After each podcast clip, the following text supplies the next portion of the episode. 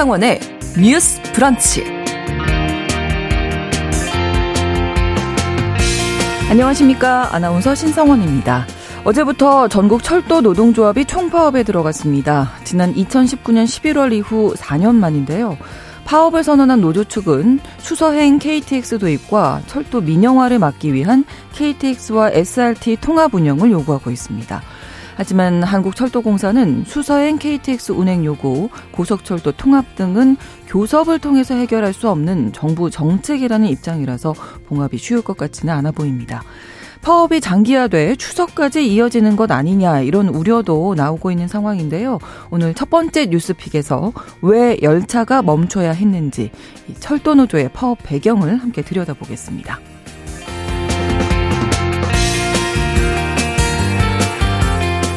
한창 친구들과 재미있게 뛰어놀고 공부를 하며 미래를 위해 차곡차곡 실력을 쌓아가야 할 때 가족을 간병하거나 집안일을 주도적으로 하는 등 돌봄을 하는 아동, 청소년, 그리고 청년들이 있습니다. 돌봄을 받아야 하는 대상이지만 가정 내 여러 사정으로 인해서 가족을 돌보는 주체가 된 건데요. 여기에는 10살 미만의 어린 아동도 포함되어 있다고 합니다. 하지만 아직 정부나 지자체의 실태조사나 지원이 많이 부족한 상황이라고 하는데요. 오늘 브런치 초대석에서는 어, 이런 아동 청소년들을 도와주고 있는 곳입니다. 초록우산 김승환 대리와 함께 어린 나이에 가족 돌봄에 나설 수밖에 없었던 여러 사연들 만나보도록 하겠습니다. 9월 15일 금요일 신성원의 뉴스 브런치 문을 열겠습니다.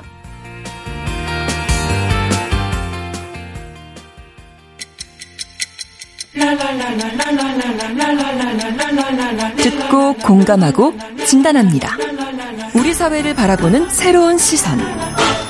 신성원의 뉴스 브런치 뉴스 픽. 뉴스 브런치 청취자 여러분과 함께 소통하며 만들어갑니다. 실시간으로 유튜브를 통해서 보실 수 있고요. 여러분의 의견도 기다리겠습니다. 짧은 문자 50원, 긴 문자 100원이 드는 샵 9730, 우물정 9730번으로 문자 주실 수 있고 또 라디오와 콩 앱으로도 많은 의견 보내주시기 바랍니다. 금요일의 뉴스픽은 한겨레 신문 박다혜 기자, 장윤미 변호사 두 분과 함께하겠습니다. 어서 오세요. 네, 안녕하세요. 네, 안녕하세요. 자, 어제부터 철도 노조가 파업에 들어갔습니다. 우선 1차 파업이라고 하던데요. 18일 오전 9시까지 진행된다고요? 네, 맞습니다. 14일부터 18일까지 일단은 1차 파업을 예고를 한 상태라서 돌입을 네. 했고요. 아마 좀 불편을 겪으신 분들도 계실 것 같기는 해요. 일단 네.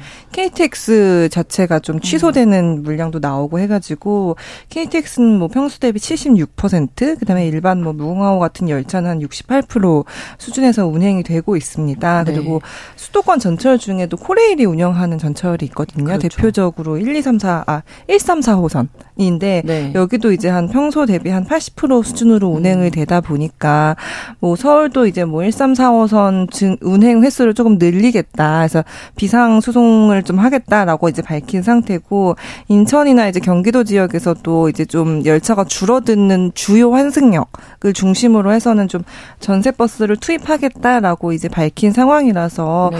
사실 뭐 그러니까 수송 자체가 완전히 없어진 건 아니지만 그래도 뭐 일부 승객분들은 좀 불편을 겪으시지 않을까 약간 그렇게 생각을 하고 있습니다. 왜 파업 까지 결정했는지가 이제 핵심이 될 텐데 네. 핵심 쟁점이 수소행 KTX 투입 그리고 공공철도 확대 이 두 가지더라고요. 맞습니다. 이게 사실 철도가 이게 역사가 되게 오래돼 가지고 그렇죠. 네. 사실 이게 2013년으로 거슬러 올라가야 음. 하는 문제거든요. 이게 네. 왜냐하면은 SRT가 처음 생길 음. 때부터 일어났던 갈등 구조여 가지고 네. 왜 그러면은 이 사람들이 수소행 KTX 투입을 요구를 하냐 요구를 조금 천천히 짚어보면 네. 일단 SRT와 KTX가 어떻게 다른지 어떻게 다른지를 네. 네. SRT 같은 경우는 수서역에서 출발하는 그렇죠. 열차입니다. 아실 거예요. 그래서 강남 쪽에 있는 수서역에서 부산까지 원래는 부산까지만 운행하는 열차가 있었는데 네. 최근에 이제 그 수서 부산행 말고 뭐뭐 뭐 다른 이제 수서에서 진주역, 수서에서 포항역, 수서에서 음. 여수 엑스포역으로 가는 그 열차가 그 노선을 세 개를 더 늘린다고 했어요. 네. 근데 이게 그러면 SRT와 KTX가 뭐가 다르냐라고 말씀을 음. 하실 텐데 사실 이게 정부가 처음 SRT를 도입을 할 때는 아 우리가 철도가 코레일이 독점하고 있기 때문에 KTX가 독점하고 있기 때문에 네. 경쟁의 비효율이 발생한다라는 논리가 있었어요. 음. 그래서 KTX의 부채가 굉장히 많아졌고 그렇기 때문에 우리는 경쟁 체제를 도입을 해서 음. SRT와 KTX를 경쟁시키겠다. 그러면은 뭐 KTX가 너희들이 이렇게 적자가 많은데 알아서 그러니까 이거를 뭔가 개선하고자 노력을 할 것이다. 이제 이런 음. 논리로 SRT를 사실 만들었거든요. 네. 근데 문제는 이게 완전한 그런 경쟁 체제가 제대로 도입이 됐냐라고 하면은 사실 그렇게 보기 어려운 시각이 있어요. 왜냐하면 SRT가 완전히 독립된 회사로 들어왔다기보다는 네. SRT가 사실 현재 쓰고 있는 열차도 KTX에서 대여해서 쓰거든요. 아. 그 열차를 정비하는 시스템도 KTX에서 코레일에서 맡고 있어요. 그리고 음. 열차 이런 운영하는 거죠. 보통 관제 시스템이라고 하는 것도 네. 현재까지는 계속 코레일이 맡고 있기 때문에 이거는 사실은 굳이 음. 새 어떤 자회사처럼 하나를 만들어 가지고 분리해서 운영하는 게 과연 제대로 된 경쟁 체제 음. 도입이냐라는 이런 지적도 굉장히 많이 있었고요. 주식회사 SRT던데 그게 어. 그게 사실 결국에는 기본적인 운영 시스템이 코레일에서 네. 대여해서 가져다가 보니 이거는 경쟁이 아니라 오히려 음. 중복해서 이거를 중복 시스템을 만듦으로 해서 비용만 더 나가는 구조가 음. 된다라는 음. 이런 지적이 있었고 네. 가장 중요한 건 코레일이 여러분 이제 철도는 사실 공공재라고 생각하잖아요. 보통 그렇죠. 그러니까 네. 운영에 관한 이 철도는 그 국가의 기반 인프라이기 때문에 공공성을 띄어야 된다는 이제 이런 의견이 아무래도 높은데 음. 우리가 이제 그 지금 현재 SRT가 운영하는 수서에서 부산이 네. 되게 그나마 흑자가 많이 나는 노선이거든요. 음. 그나마 수익이 많이 나는 노선이고 그래서 기본적으로 원래 코레일이 운영을 할 때도 이 서울 부산을 운행하는 열차에서 나오는 흑자를 통해서 네. 다른, 다른 노선을 적, 네, 적자가 아. 나오는 노선들을 좀 메꿔 왔어요. 음. 그럼 적자 나는 노선이 뭐냐라고 하면 우리가 보통 시골에 이제 경전철 네. 요즘은 사실 도시 분들은 많이 안 타시는 무궁화호 네. 이런 곳에 이제 나는 거는 운행이 많이 되지는 않지만 음. 정말 그 필요하죠. 그, 네 산간이나 도서 지역에 음. 사시는 분들에겐 꼭 필요한 노선이라서 음. 근데 이거는 운행할수록 사실 적자가 날 수밖에 없는 구조인 거예요. 그러면은 이제 수, 그러니까 흑자가 나는 노선으로 이 적자를 사실 메꿔 왔는데 네. 가장 많은 흑자가 나는 노선을 SRT라는 자회사에 떼주면서 어 너희 빨리 그런 적자가 나는 경영 구조를 개선해라고 하는 음. 요구가 과연 맞는 것이냐. 네. 이거를 두고 정부와 코레일 노조가 사실 진짜 20년 동안 싸워왔어요. 음. 근데 이렇게 하다가 최근에 이제 올해 9월부터 말씀드린 대로 기존 수서 부산행 말고 네. 다른 이제 뭐 동해선, 경전선, 전라선을 새로 추가를 했는데 어, 그럼 이게 왜 문제냐 보면은 이제 SRT가 이거 새로 추가를 했는데 사실 새로 추가할 어떤 이 전, 그러니까 그 운영할 수 있는 역량이 부족한 거예요. 음. 그러다 보니까 기존의 그 경부, 그러니까 수서에서 부산을 잇는 그 전철에서 네. 하루에 4,100석을 줄였어요. 아, 좌석을 감축했어요? 네, 그거를 그 보유 열차 수가 부족하기 때문에 아. 거기서 열차 몇 대를 빼서 다른 선을 운행을 하는 거예요. 음. 그러면은 사실 부산 시민분들도 이제 불편을 겪기는 하지만 음. 그럼 그 불편은 누가 메꾸냐라는 거예요. 그리고 애초에 이거 전체를 운행할 어떤 여력이 없는데 음. 무리하게 이거를 만들었으면 그 어쨌든 빈 공간, 그 수서 부산행 빈 공간을 KTX가 운영할 수 있게 해달라라고 요구를 한 거고 그래서 이런 음. 요구에는 어떤 KTX가 이제 어떤 그 코레일 노조가 어, 막상 그 자기들만의 이익을 위해서 했다고 보기엔 조금 어려운 지점, 아까 음. 말씀드린 대로 어떤 이 공공성을 유지하기 위해서라면 어쨌든 흑자 노선을 갖고 있어야 되는 지점, 이런 네. 분들, 부분들 되게 좀 얽혀 있어가지고 사실 조금 어려운 그런 지점들이 있습니다. 네. 네. 그래서 이게 9월 1일부터 수서 부산 좌석이 11.2% 지금 말씀해 주신 대로 네. 감축이 돼서 뭐 예매 대란이 있었다면서요? 그렇습니다. 이런 부분이 있고요. 또 일단 그러면 분리했을 때 네. 어떤 편의성이 증진됐느냐 음. 이 노조 측에서는 전혀 그렇지 않은 거예요. 지금 짚어주신 대로 뭐 예매 대란 어떤 노선의 변경과 관련해서 시민들이 겪는 불편이 있는데 노조 측의 입장은 그렇습니다. 뭐 경쟁 체계 이런 것이 필요하다면 도입될 필요가 있는데 네. 그렇다면 SRT가 분리해가지고 별도의 법인으로 운영됐을 때 시민들이 체감하는 어떤 교통 음. 편의성이 올라갔느냐 여론조사 설문조사를 해보면요 왜 SRT를 타십니까? 라고 하면 어, 탈 때 내지는 출발지 내지는 도착지가 내 거주지 아니면 집 근처다. 어, 그, 그렇죠. 집 근처다. 이거는 여기가 경쟁성을 가져서 그런 게 아니거든요. 그냥 음. 입지적인 부분에 불과한 거거든요. 그렇다면 KTX보다 SRT가 훨씬 어떤 서비스 질이 낮다라고 생각하십니까? 거의 그런 대답이 없다라는 거예요. 음. 그렇다면 이걸 실제로 이용할 때 앱도 별도로 깔아야 되거든요. 음. 예매 창구 자체도 그렇죠. 좀 다르고 네. 그런데다가 그렇다면 이게 경쟁을 도입하는 취지는 공감한데 기본적으로 짚어주신 대로 공공재 성격이 있습니다. 그렇다면 이걸 사기업으로 맡기게 되면 실제로 어떤 자본의 흑자 가 나지 않는 노선은 굉장히 축소하거나 아니면 폐지할 그렇죠. 수도 있는 거예요. 그렇죠. 그렇다면 이게 공공성에 반하는 음. 거 아니냐라는 문제 의식이 또 한켠에는 자리 잡고 있고요. 네. 그래서 이게 민영화의 수순이다라는 건 일단 SRT를 분리해서 운영하고 있는 거. 음. 그렇다면 정말 인적 물적으로 실제로 분리돼 있느냐?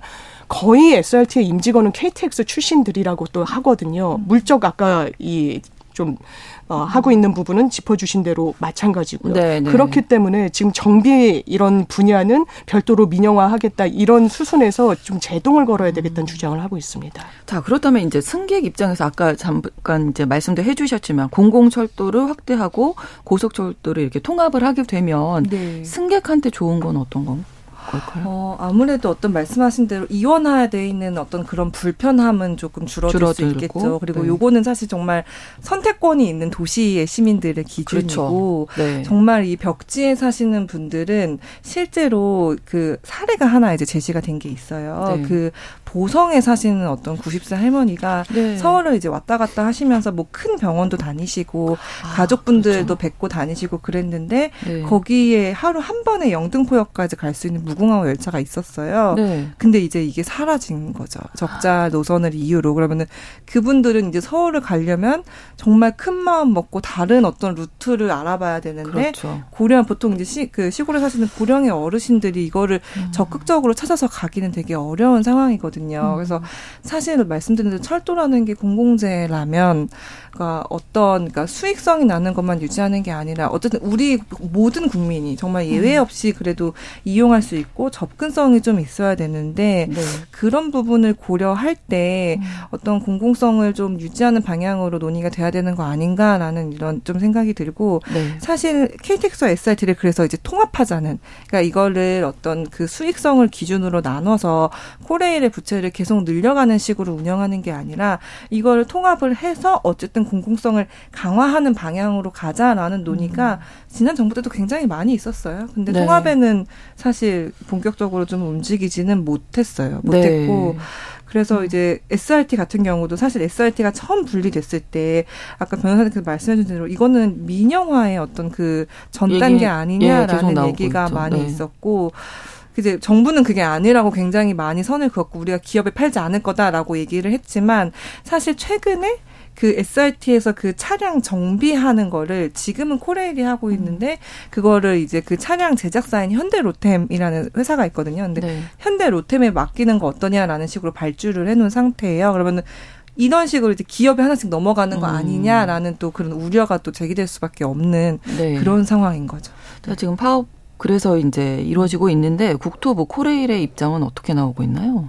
어, 코레일과 국토부는 일단 모두 반대하는 입장이고 이거는 네. 정부의 정책이기 때문에 여기에 반대하는 거는 불법 파업이라는 이제 규정을 하고 있고 이 정부의 정책 기조, 이 정책 기조라는 거는 KTX와 SRT를 경쟁시키는 구조는 이렇게 이원화해서 경쟁시키는 구조를 바꾸진 않겠다. 네. 요 기조는 확실하다. 그렇기 때문에 요 파업은 이제 받아들이지 않겠다라고 좀 강경한 입장을 보이고 있습니다. 네. 자, 노조가 또 다른 이 파업을 통해서 요구하는 네. 지점이 있는데요. 그렇습니다. 네. 이제 뭐 민영화나 뭐 수서인 KTX 투입 뭐 공공철도 확대만 갖고 하는 것은 아니고요. 예. 본인들의 어떤 근로조건 개선과 관련한 요구 사항도 있습니다. 교대 근무 형태를 좀 개선해 달라는 건데 이를테면 요구하는 게 4조 2교대를 전면 시행해 달라라는 겁니다. 음. 이렇게 말씀드리면 잘 체감이 안 되실 텐데요. 지금 이 KTX 그리고 뭐 SRT 소속 근로자들의 근무 형태를 보면 이틀 연속 야간 근무를 하고 어. 뭐 하루 쉬고 이런 식이라는데 네. 아시겠지만 야간 근무라는 거 정말 밤샘 근무라는 건 1급 발암 물질이다라고까지 음. 이제 진단이 나올 정도로 건강권에는 상당히 해가 되는데 이 부분과 관련해서 요구한 게 그러면 근래에 나온 거냐 그렇지 않다라는 음. 거예요. 아주 예전부터 이 부분에 대한 개선을 요구했고 무려 4년 넘게 이 시행이 연기되고 있다 시행해 주기로 했는데라는 게 이제 노조 측의 입장이고요. 정부 측의 입장은 이렇습니다.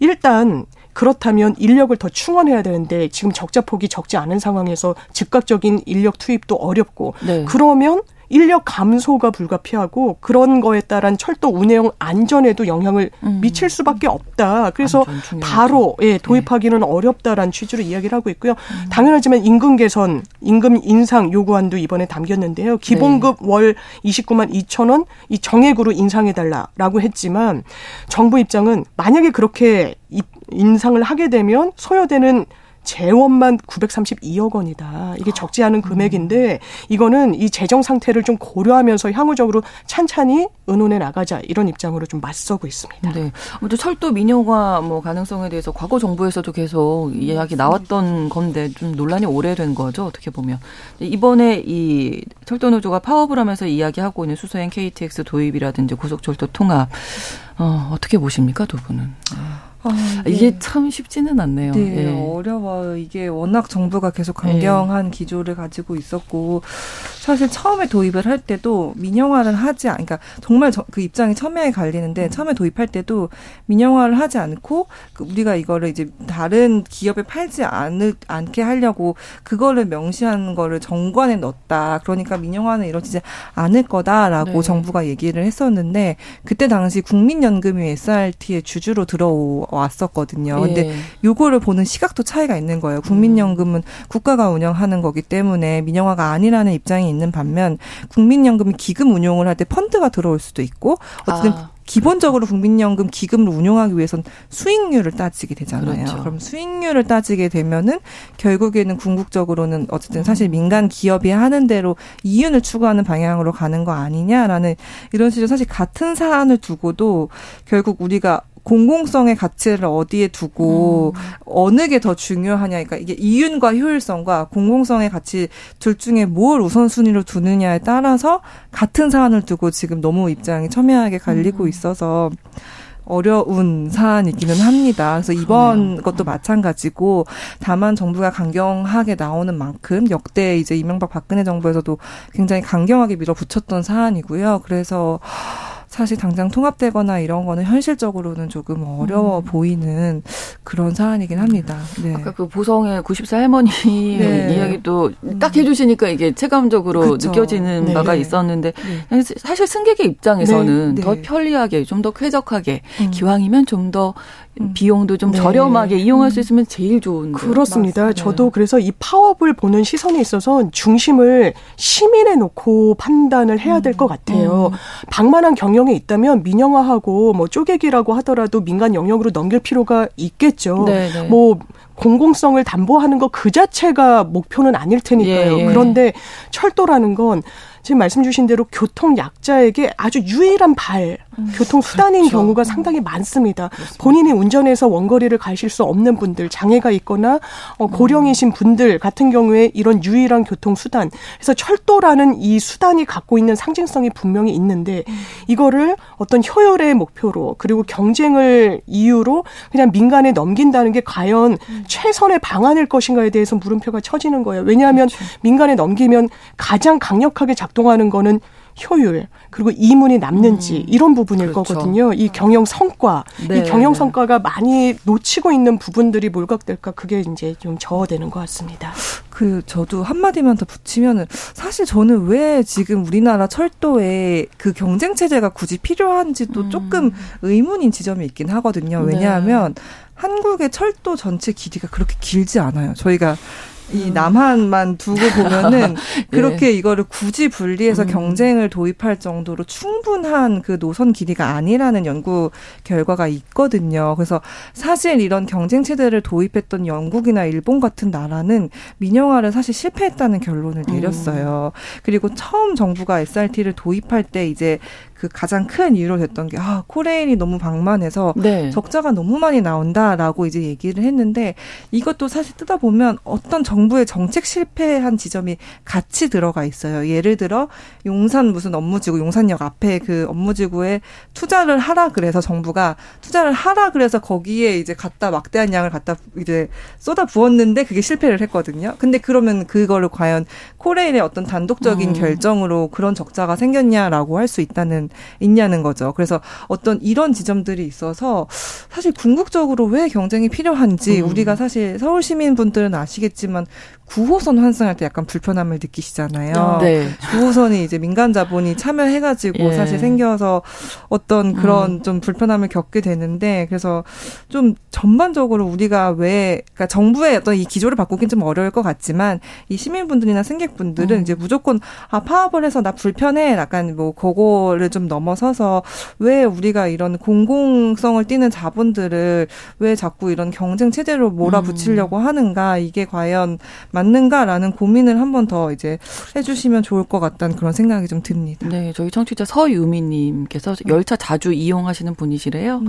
현재 코레일 파업이 그래서 불편하기는 하지만 코레일 노조를 지지합니다 하셨어요. 음. 철도는 공공재로 남아야 특히 지방 소도시의 교통 인프라 유지할 수 있습니다.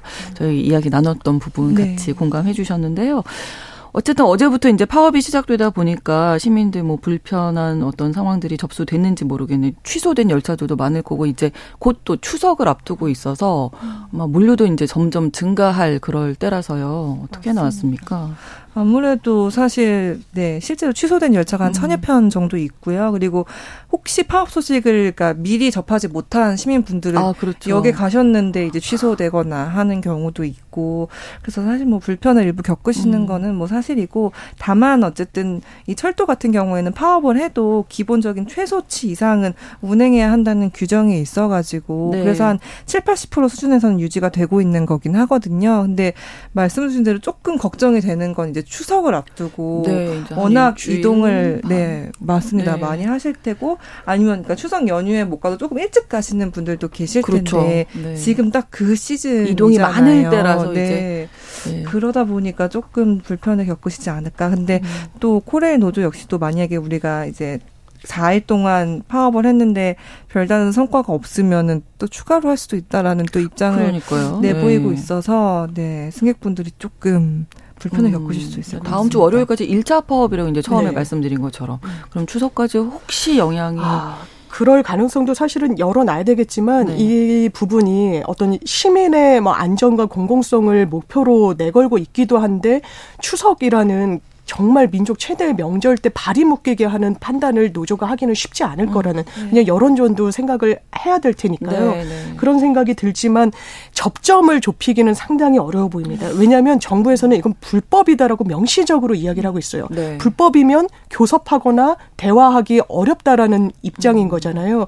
왜냐하면 노동조합과 관련된 규정을 보면 파업이란 건 기본적으로 교섭권을 가진 단체가 본인의 근로 조건에 한정해서 할 수 있다. 라고 법이 돼 있습니다. 네. 그렇기 때문에 비정규직 노조나 하청 노조 아예 교섭권이 없어서 뭐든지 불법 파업으로 규정되는 거고 이걸 뭐 노란봉투법으로 좀 개선하겠다는 음. 거고 여기에 담긴 어떤 파업의 의미에 물론 근로 조건을 개선하다 임금을 올려달라라는 부분도 있지만 이런 SRT의 폐, 통폐합 문제, 민영화와 관련한 어떤 이슈 이런 부분은 정부에서는 이건 국정 정책과 관련된 부분인데 네. 노조가 음. 의견 개진을 하는 건 좀 부적절하다라고 음. 맞서고 있습니다. 네, 지금 엄정 대응 방침 네. 이야기 하고 있고요. 네. 그 제가 작년 올해 영국을 몇 번 왔다 갔다 했는데 갈 때마다 엄청 파업한 기차들이 많은 거예요. 어, 네. 제가 현지 그래서 막 시간표가 계속 변동이 돼가지고 그 현재 계시는 분들한테 이렇게 파업하면은 음. 시민들이 뭐라 안 하냐 했더니 물론 그렇긴 한 불편함을 음. 감수하긴 하는데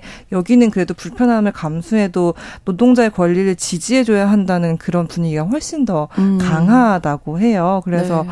아 그렇구나 해서 약간 제가 좀 부러워했던 그렇기도 했고 영국 네. 같은 경우도 그 민영화된 부분이 있어서 기차가 여러 대가 운행이 되고 그렇죠. 그럼 승객분들이 그거 다다 맞춰서 따로 구입해야 되고 그러거든요. 그런 불편함이 있어서 이런 걸 좀 고려해서 음. 정부 정책이 좀 진행됐으면 하는 그런 음. 바람도 있습니다. 그렇습니다. 네. 자, 여기서 뉴스 브런치 1부 뉴스픽 첫 번째 뉴스픽 마치고요. 2부에서 뉴스픽 계속 이어가겠습니다. 11시 30분부터 일부 지역에서는 해당 지역 방송 보내드립니다.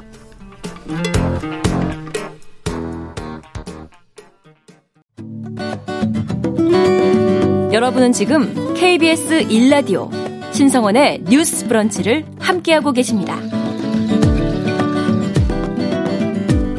두 번째 뉴스픽입니다. 어제 서울시청 앞에서는 우리는 쪽방촌 주민이고 싶다 라면서 쪽방촌으로 인정을 해달라는 기자회견이 있었는데요. 어떤 이야기인지 궁금합니다. 일단 그 쪽방 사각지대라는 게 있다면서요. 이게 어떤 얘기인지 박다혜 기자님. 어, 저도 사실 근데 이번에 기사를 보고 알았는데 네. 그 사각지대 쪽방이 무슨 말인가 했더니 어, 보통 서울 시내에서도 보면 쪽방촌이라고 이제 좀 음. 지정이 된 곳이 있어요. 이게 네. 좀 쪽방들이 몰려 있는 곳이고 서울시가 이제 그 지원하는 대부분의 어떤 그 대상이 그런 쪽방촌 주민들을 대상으로 하거든요. 그래서 왜 우리 얼마 전에도 기억하시겠지만 폭염이 왔을 때 그럼 쪽방 주민 지원 대책은 무엇이냐 이렇게 음. 보면 대부분 그렇게 몰려 있는 곳에 이렇게 좀 지원을 하는 경우가 있는데 사실 그렇게 몰려 있는 곳이 아니라 정말 약간 외딴 쪽방, 그러니까 음. 사실 거주하는 환경은 차이가 없는데 네. 그 쪽방촌이라고 묶인 곳에 해당되지 않는 이유로 지원에서 좀 제외된 곳들이 아, 있더라고요. 그래서 네. 이런 곳에 대한 지원이 필요하다라는 기자회견이 어제 서울시청 앞에서 열렸습니다. 이게 규정이 있나 봐요, 쪽방촌. 그렇습니다. 어. 서울시가 규정을 하고 있는데요. 좀 네. 모호하다는 지적이 많아요. 어. 왜냐하면 시장이 정한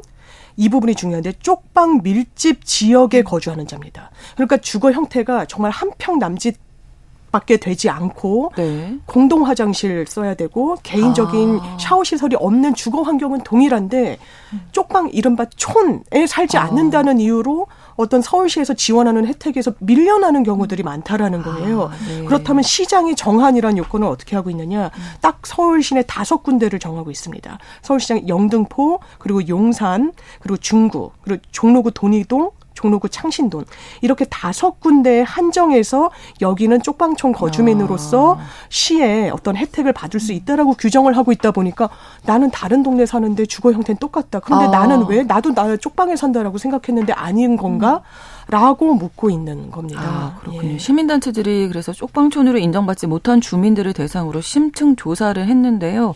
실태 조사 결과가 발표가 된 거죠? 네, 네 맞습니다. 그 빈곤사회연대와 이제 홈리스 행동 같은 시민단체에서 이제 팀을 꾸려가지고 한번 실태 조사를 해봤어요. 음. 근데 이렇게 그 서울시가 지정하지 않는 곳에 사는 쪽방 주민들이 어떻게 돼 있나 보니 그 동자동이라고 서울역 근처에 있거든요. 아, 네, 네. 동자동에서만 75가구가 있는 거예요. 근데 어.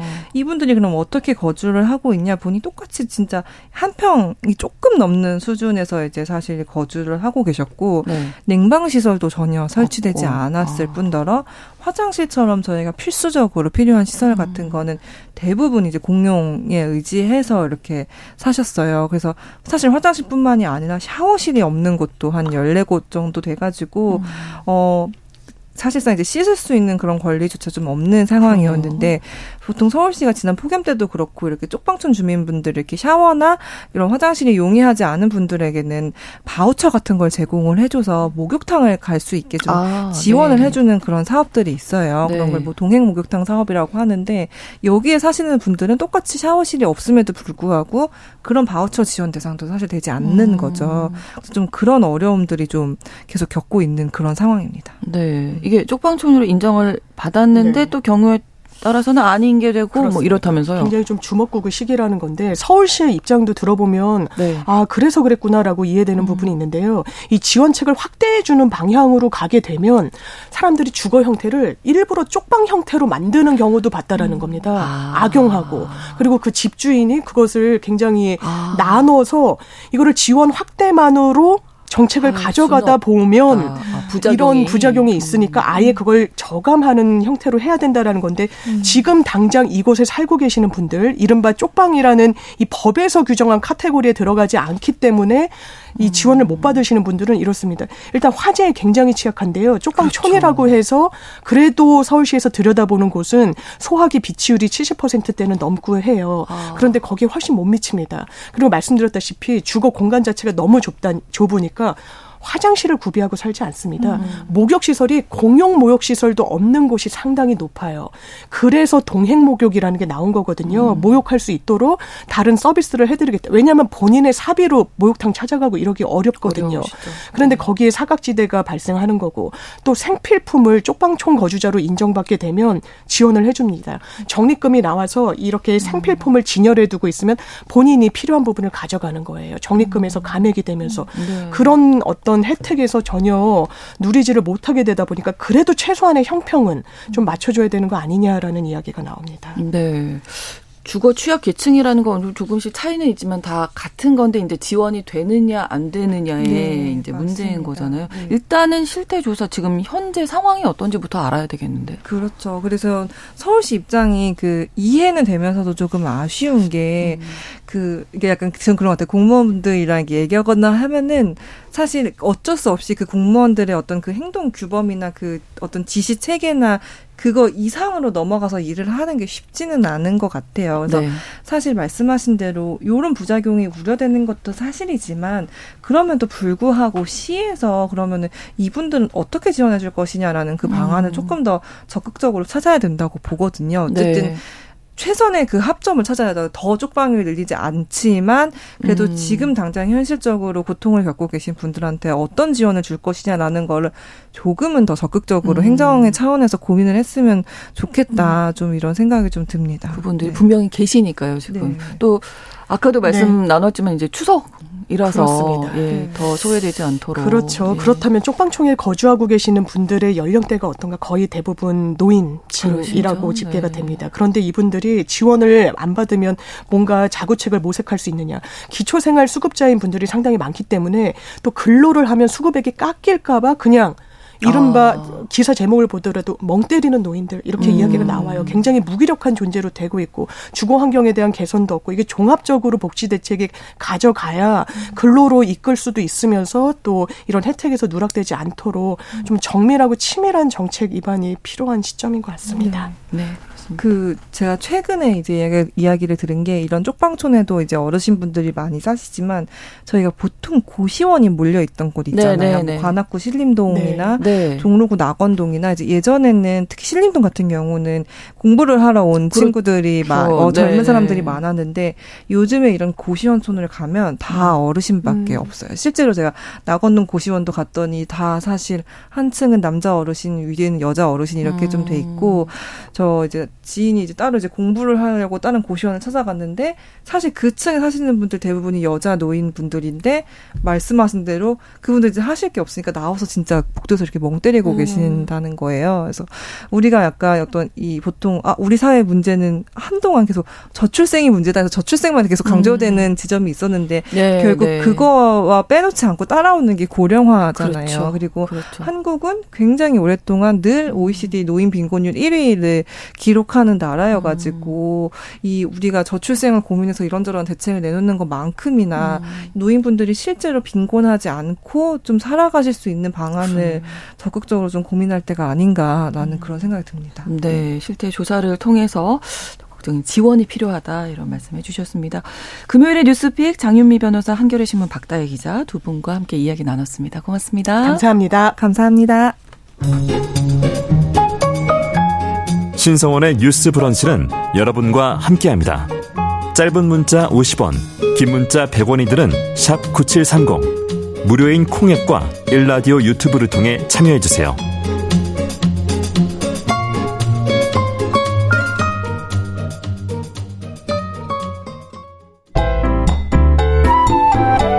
오늘의 인물을 만나봅니다. 뉴스 브런치 초대석. 한창 친구들과 뛰어놀고 학업을 하고 공부를 하고 돌봄을 받아야 하는데 오히려 가족을 돌보고 있는 아동 청소년 그리고 청년들이 있습니다. 어, 이런 분들을 영케어러 가족 돌봄 아동 청소년 이렇게 부르고 있는데요. 이 브런치 초대석에서 오늘 영 케어러에 대한 이야기 나눠보겠습니다. 어린이들을 후원하고 있는 단체죠. 초록우산 아동 옹호본부 옹호 기획팀의 김승환 대리 나오셨습니다. 어서 오세요. 네, 안녕하세요. 자, 영케어러 네. 가족 돌봄 청년 이렇게 부르던데 네. 나이 연령대가 어떻게 되나요? 어, 우선 소개해 주신 것처럼 해외에서는 어, 고령이나 이제 장애나 질병에 있는 보호자들을 좀 대신해서 가족을 돌보는 아이들을 네. 이제 영케어러라고 음. 부르고 있고요. 네. 현재 우리 정부는 이제 영케어러를 가족 돌봄 청년이라고 부르고 있습니다. 그래서 네. 그 연령은 만 13세에서 현재 34세로 규정 하고 아, 있고요. 네. 어, 다만 저희가 현장에서 아이들을 좀 만나봤을 때 어, 초등학생 때부터 돌봄을 시작했다고 아, 하거나 아니면은 네. 뭐 현재도 그 나이 때부터 시작해서 점점 이 돌봄이 이어가고 있는 아이들을 좀 보고 있는데요. 그래서 네. 현재 정책의 대상에는 좀 빠져 있지만 13세 이하의 좀 가족을 돌보는 아이들도 우리 사회에 좀 존재하고 있다고 볼 수 있습니다. 13세라고 하면 이제 뭐 하, 우리 한국 나이로 이제 중학교 1학년 정도. 네, 초등학생도 있을 수 있고요. 네. 가장 어린 나이 몇 살? 음, 뭐 어떤 나이가 뭐 돌봄 시작한다라고 보긴 조금 어렵고 네. 제가 만났던 아이는 초등학교 2학년 때부터 어. 이제 한부모 가정 아이인데 아버지께서 갑자기 돌아가시면서 아이고. 이제 어머니께서 갓난 아이를 또 동생을 또 그때 낳, 낳으셨던 상황이었어요. 아. 그래서 급작스럽게 어머니는 산후조리 못 하시고 네. 이제 경제 활동에 나가셔야 되다 보니까 이제 그때 초등학교 2학년 정도 됐던 아이가 네. 그 동생을 좀 케어했던 그런 사례도 아. 있었어요. 저희 딸이 초등학교 1학년이거든요. 네. 지금. 근데 그 비슷한 나이 또래인데 네. 동생을 네. 돌본다고요. 네, 그래서 아. 현재 현재도 뭐 동생이 지금 초등학생 정도로 알고 있고 그렇군요. 그래서 동생이 뭐 학교에 가는 것들 좀 바래다 주는 통학 통학을 좀 챙겨주거나 음. 뭐 집에 왔을 때 좀 식사를 챙겨주고 네, 뭐 네. 학교 준비물 챙겨주고 하는 일도 지금도 하고 있고 어. 어, 한편으로 어머니께서 이제 그때 몸조리를 잘 못하신 탓에 계속 근로하시면서 지금 현재 좀 건강이 안 좋아지신 상태라고 하더라고요. 그렇군요. 그래서 아이가 좀 현재 가정 내에 있는 가사 일도 좀 분담하고 있는 그런 상황입니다. 그럼 공부는 학교는 네, 학교는 그래도 다행히 다니고, 네, 다니고 있고 아, 현재 다행히. 이제 졸업을 곧 앞두고 있어서 고등학교 졸업을 앞두고 고등, 있어서 초등학교 네. 2학년 때 시작했는데 네, 네, 고등학교 졸업 앞두고 있군요. 네. 청소년들이 주로 돌보는 가족 이렇게 뭐 이제 동생이 있을 수도 있고 네. 아니면 어머니 아버지 뭐 네. 이렇게 되겠네요. 네, 뭐 특정 뭐 대상을 돌보 돌본다라고 좀 보기는 어렵고 네. 워낙 그 돌봄이라는 건 가정의 상황에 따라서 뭐다 다르죠. 뭐. 누가 어떻게 네. 아프신지에 네, 따라 네. 좀 다를 수 있을 것 같고 네. 뭐 주로 고령이신 조부모님을 좀 돌보는 경우도 있고 음. 질병이나 장애가 있으시면 뭐 보호자를 아이들이 좀 간병하는 음. 혹은 병원에 갈 때 같이 동행하는 경우도 있고요. 네. 뭐 말씀드린 것처럼 보호자분들께서 이제 그런 역할을 못 하시다 보니까 어 동생의 이제 학업이나 뭐 그렇죠. 식사나 이런 것들을 네. 좀 챙겨주는 경우도 있고 음. 고등학생 때부터는 아르바이트도 가능하잖아요. 그렇죠. 조금 이제 방학 때는 생계를 위해서 이제 아르바이트도 하고 뭐 그런 역할들을 좀 전반적으로 가족의 일상을 음. 좀 책임지고 있습니다. 네. 이런 가족 돌봄 아동 청소년이 어느 정도나 된다고 파악이 됩니까?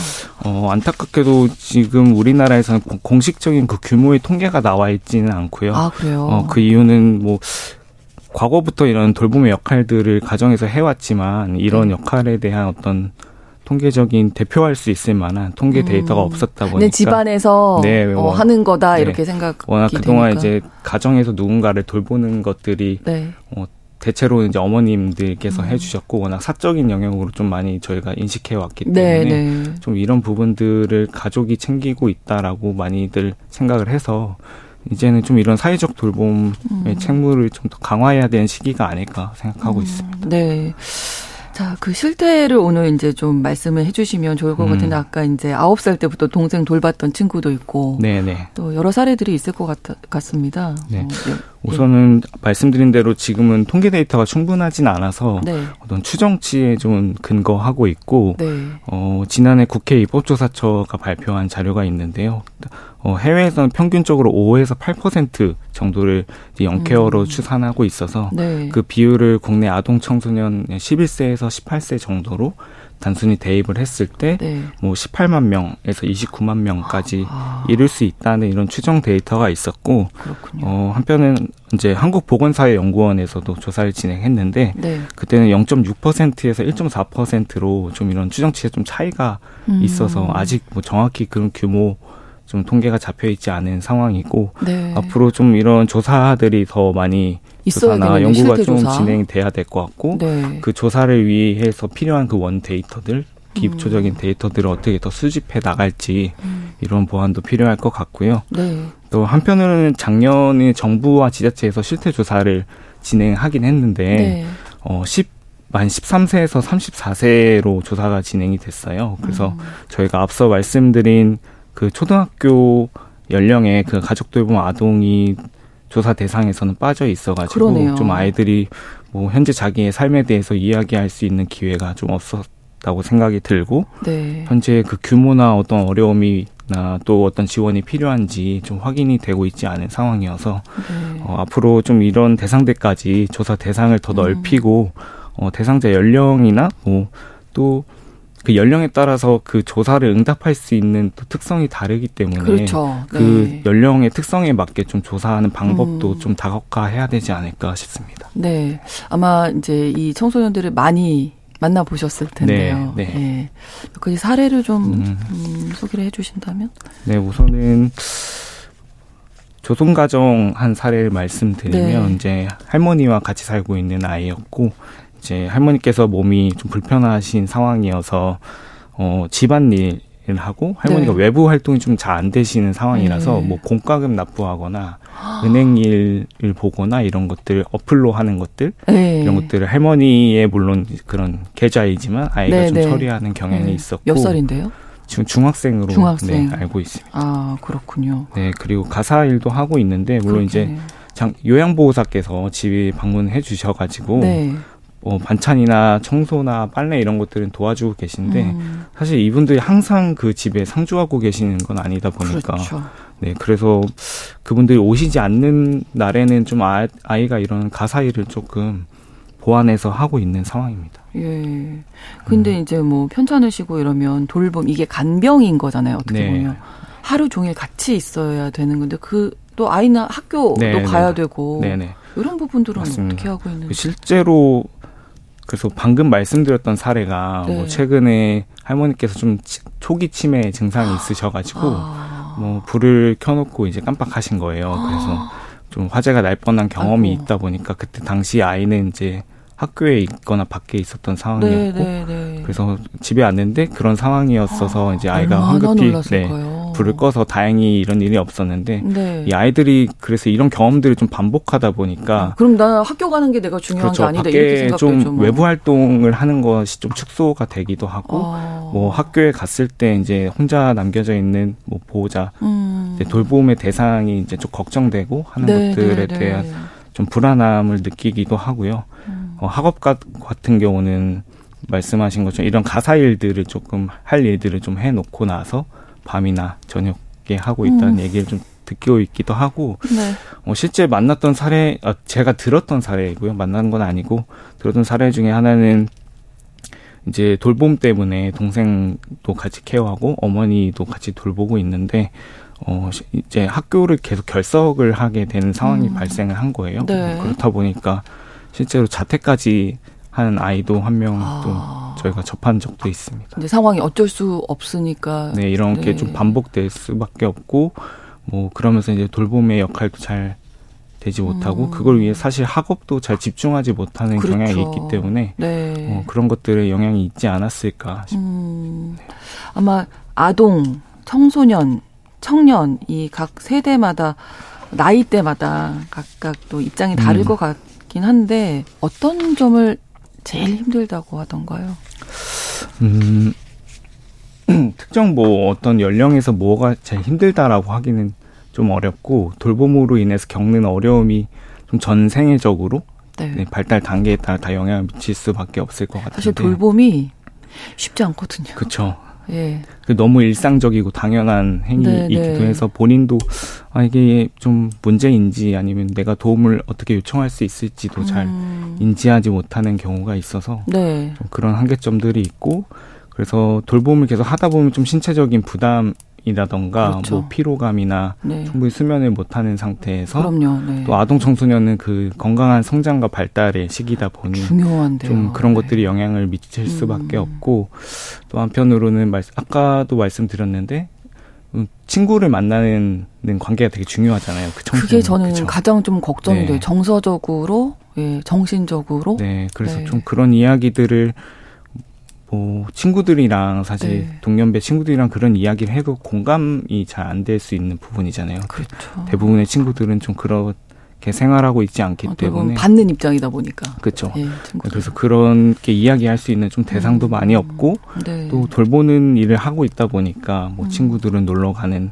그런 시기에 음. 본인 집에서 좀 케어를 하다 보니 이런 사회적 관계들도 조금 더 소원해질 수밖에 음. 없는 것 같고요. 네. 또 마찬가지로 학업에 좀 집중을 못 하니까 뭐 이후에 진로에 대해서 충분히 여유롭게 생각하기도 음. 좀 어려운 환경에 있어서 아이들 대학에 진학하는 거나 네. 뭐 청년에 들었을 때 이제 음. 취업을 하는 것도 조금 어렵지 않을까 생각이 들고 네. 뭐 청년기에 들었을 때는 음, 그때부터는 사실 성인으로 또 불리기도 하잖아요. 그렇죠. 그래서 이, 이 청년이 이런 돌봄을 하는 것 자체가 또 지극히 당연하다고, 당연하다고. 보여질 아, 수 있는 시선들에 그렇죠. 대해서 조금 많이 힘들어하고 있는 것 같고, 음. 어, 이제 아, 아르바이트나 경제 활동도 할 수 있다 보니 이런 생계에 대한 비용까지도 네. 책임져야 하는 압박감도 있지 않을까 싶습니다. 네. 그래서 저는 좀 고립되고 약간 좀 외롭다는 어, 네. 누구한테도 얘기를 못 하게 되니까 네. 그게 좀 가장 크지 않을까 이런 생각도 드는데 정부나 지자체에서 어, 이런 음. 우리 청소년들을 위한 아동들을 위한 지원이 좀 음. 지금 돼 있나요? 어 우선은 작년에 이제 정부에서 네. 이런 가족 돌봄 청년 지원 대책을 발표를 했고 네. 이제 정부 차원의 처음 실태 조사가 작년 4월에 음. 진행이 됐고요. 그 이후에 이제 올해 7월에는 이제 이런 말씀드렸던 일상 돌봄을 좀 지원하는 지원 음. 계획을 발표를 했고 네. 구체적으로는 16개 시도에서 이제 가사 간병을 하거나 뭐 심리 지원을 하거나 뭐 병원 동행을 하는 이런 서비스들을 제공할 계획을 밝혔는데요. 네. 어, 하지만 이게 모든 지자체에서 다 진행이 되는 건 아니고, 아니고. 연령도 네. 아까 말씀드린 대로 가족 돌봄 청년 14세에서 34세로 음. 좀 규정을 하고 있어서 예. 어, 현재 대상이나 조금 지역이 좀 더 확대될 필요가 있습니다. 네, 이것도 신청해야 되는 거예요? 네, 맞습니다. 그럼 네. 이거 모르는 경우가 많을 것 같은데 특히 아동 같은 경우에는. 네, 그래서 사실 이게 아이들은 아까도 말씀드렸다시피 본인이 좀 지원이 필요한 대상이라는 점을 음. 모르고 있는 것도 있고요. 그래서 네. 어떻게 지원을 신청해야 하는지도 모르고 네.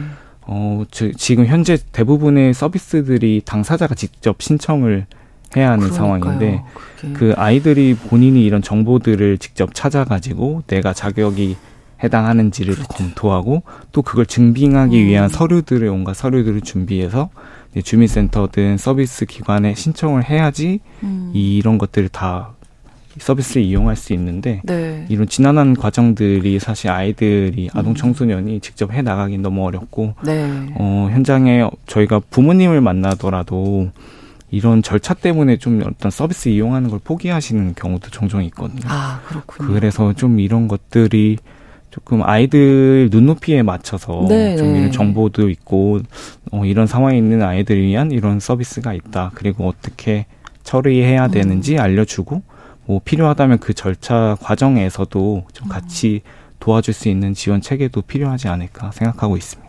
네, 초록우산이 가족 돌봄 아동 청소년 청년 지원법 제정을 또 촉구하기도 음. 했는데요. 자, 이제 뭐 명절도 앞두고 있고 사실 뭐 우리 주변에 도움 필요한 아동들 많을 것 같습니다.